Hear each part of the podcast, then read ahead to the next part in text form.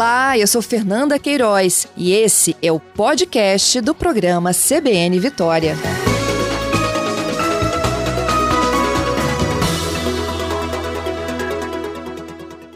Bom dia, hein?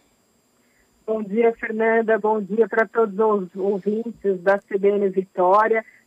Sim, o primeiro dia do verão já começou com as características típicas dessa estação Hoje o sol vai estar aparecendo forte em praticamente todas as áreas do Espírito Santo.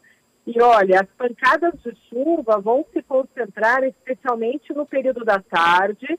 São aquelas pancadas de chuva isoladas, né, que pode acontecer num ponto da cidade, no outro não, mas ela pode vir acompanhada de raios, Fernanda.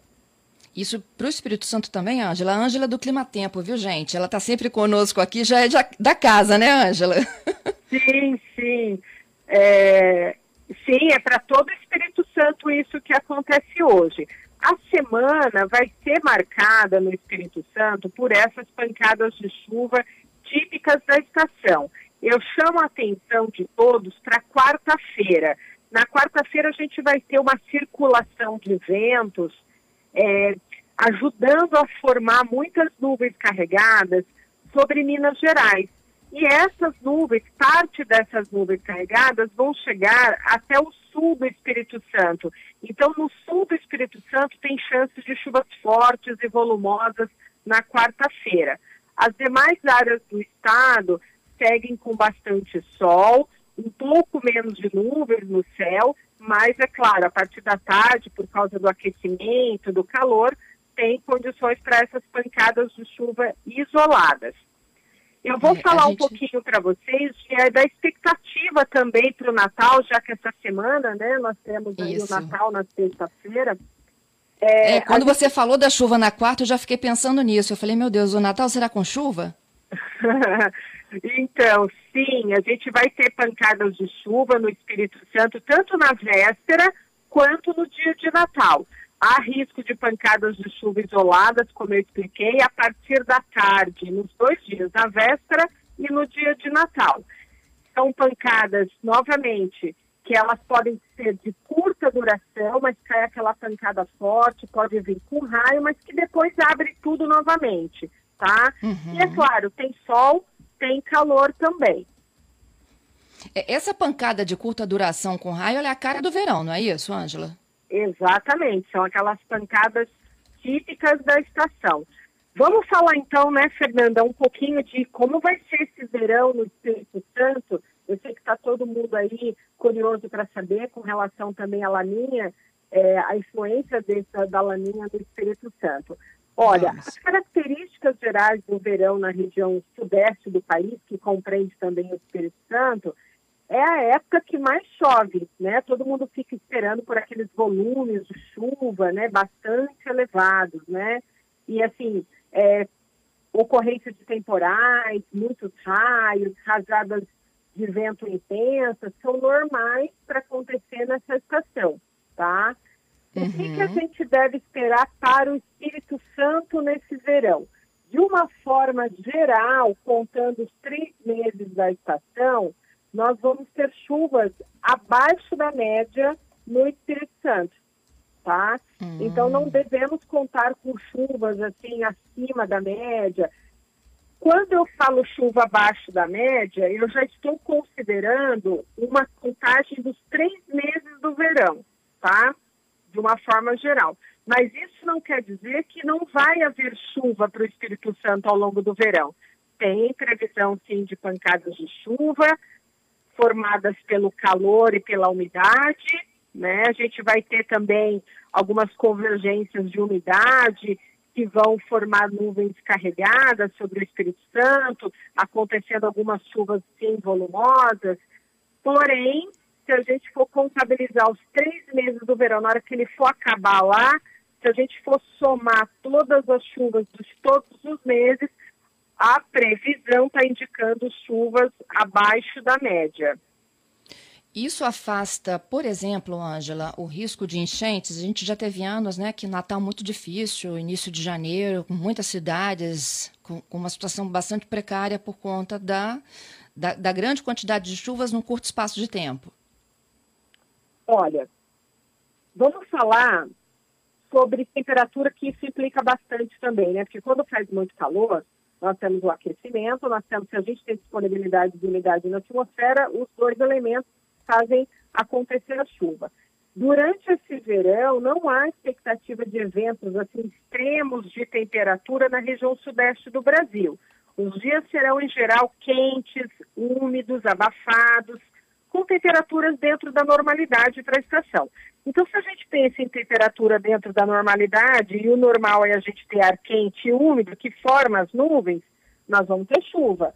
Né? E a gente vai poder contar, sim, com chuvas que podem causar alagamentos no Espírito Santo, principalmente as cidades que já têm pontos mapeados específicos que acontecem alagamento naquela, naqueles pontos da cidade. Então, para quem está na Grande Vitória, na capital, e já conhece a cidade e sabe que naqueles pontos da cidade, sempre que chove alagamento, sim, podemos observar, sim, durante o verão, esses alagamentos na cidade. Por isso é tão importante ficar de olho na previsão do tempo diariamente também nas informações que a Defesa Civil Municipal entrega aí para a população em dias assim que estão previstos chuvas muito fortes, viu, Fernanda? Uhum. Para finalizar, Ângela, eu sei que está um pouco longe, mas dá para dizer como é que será a virada de ano? Olha, por enquanto a gente ainda não tem uma previsão para o Réveillon, né? A gente está se concentrando nessa previsão para o Natal, mas semana que vem a gente pode bater outro papo e aí eu adianto para todos aí da CBN Vitória como que vai ser é, o Réveillon. Uma curiosidade hoje, viu, Fernanda, que eu queria ah. contar para você e para todos que estão nos ouvindo, é que hoje a gente tem uma aproximação rara entre Júpiter e Saturno no anoitecer de hoje.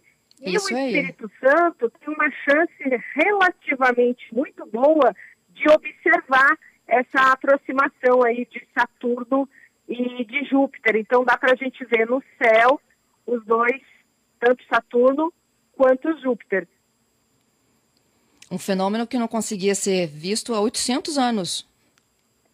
Sim, então é uma rara aproximação né, entre Júpiter e Saturno, então vai, vai ser muito benéfico para todo mundo que tem, assim, é, que gosta de astronomia, né, conseguir observar a aproximação entre esses planetas.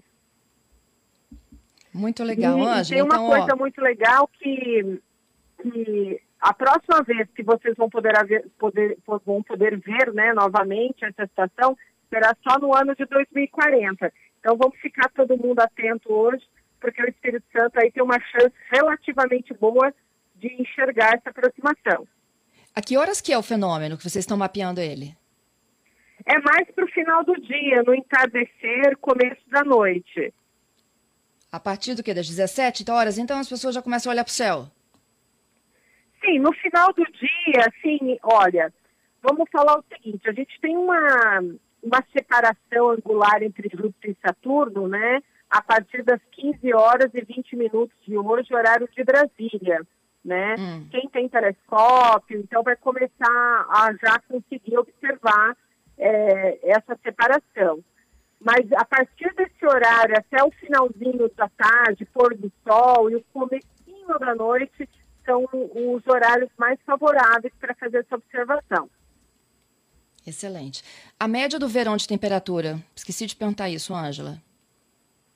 Então, a média de temperatura para o verão são temperaturas normais, né? A gente vai estar dentro da média é, as temperaturas aí, algumas vezes aí durante o verão, passando de 30 graus. Mas é, é um calor dentro da normalidade, iguais dos verões que vocês já observaram. É, tá certo.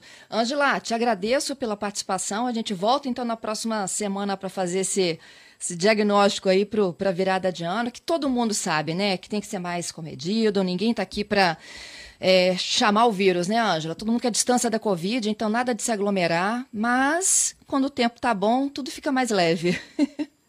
Sim, com certeza. Vamos aí é, curtir aí essa nova estação que chegou e com cuidado, né, sempre. É isso aí. Bom trabalho para vocês, viu? Bom fenômeno, hein? Para vocês também, um abraço. Um abraço.